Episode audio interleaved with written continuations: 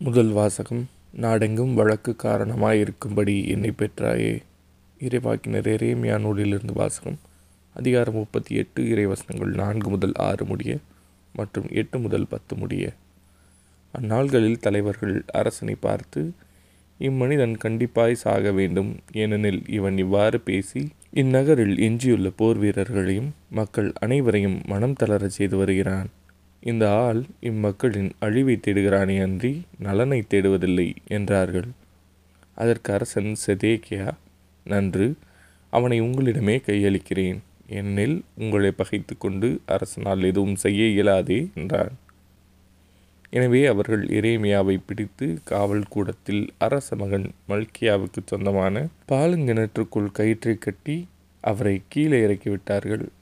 அக்கிணற்றில் தண்ணீர் இல்லை. மட்டுமே இருந்தது. எனவே எரேமியா சேற்றுக்குள் புதையத் தொடங்கினார். எபேது மெல்லேக்கு அரண்மனை நின்று வெளியே சென்று அரசனை நோக்கி என் தலைவரே என் அரசரே இறைவாக்கினர் எரேமியாவை பாடுங்கிணற்றில் தள்ளியதால் இம்மனிதர்கள் பாவம் செய்தார்கள். அவர் அங்கு பட்டினியால் மடிந்து போவார். ஏனெனில் நகரில் அப்பம் ஏதும் கிடையாது என்று கூறினார். அதை கேட்ட அரசன் எத்தியோப்பியாரான எபேது மேலேக்கை நோக்கி உன்னோடு மூன்று பேரை இங்கிருந்து கூட்டிச் செல். இறைவாக்கினர் எரேமியா சாவதற்கு முன்பே கிணற்று நின்று அவரை தூக்கிவிடு என்று கட்டளையிட்டான். இது ஆண்டவரின் அருள்வாக்கு இறைவா உமக்கு நன்றி. இரண்டாம் வாசகம். நமக்கு குறிப்பிட்டுள்ள பந்தயத்தில் மன உறுதியோடு ஓடுவோமாக. எபிரேயருக்கு எழுதப்பட்ட திருமுகத்திலிருந்து வாசகம்.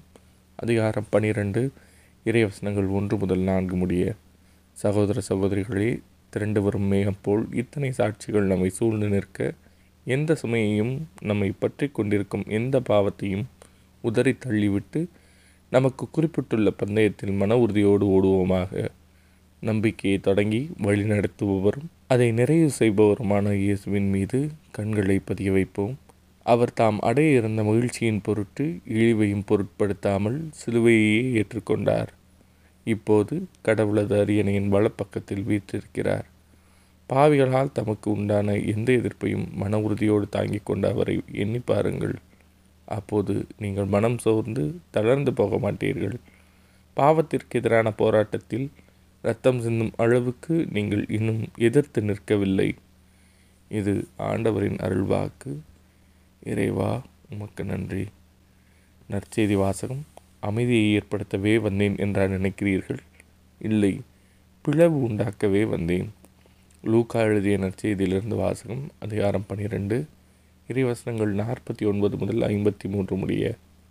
அக்காலத்தில் இயேசு தம் சீடரை நோக்கி கூறியது மண்ணுலகில் தீ மூட்ட வந்தேன் அது இப்பொழுதே பற்றி எரிந்து கொண்டிருக்க வேண்டும் என்பதே என் விருப்பம். ஆயினும் நான் பெற வேண்டிய ஒரு திருமுழுக்கு உண்டு. அது நிறைவேறும் அளவும் நான் மிகவும் மன நெருக்கடிக்குள்ளாகி இருக்கிறேன். மண்ணுலகில் அமைதி ஏற்படுத்த வந்தேன் என்றால் நினைக்கிறீர்கள்? இல்லை பிளவு உண்டாக்கவே வந்தேன் என உங்களுக்கு சொல்கிறேன். இது முதல் ஒரு வீட்டுள்ள ஐவருள் இருவருக்கு எதிராக மூவரும் மூவருக்கு எதிராக இருவரும் பிரிந்திருப்பர்.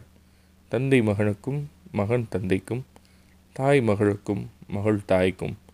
மாமியார் தன் மருமகளுக்கும் மருமகள் மாமியாருக்கும் எதிராக பிறந்திருப்பர். இது ஆண்டவரின் அருள்வாக்கு. கிறிஸ்துவே உமக்கு புகழ்.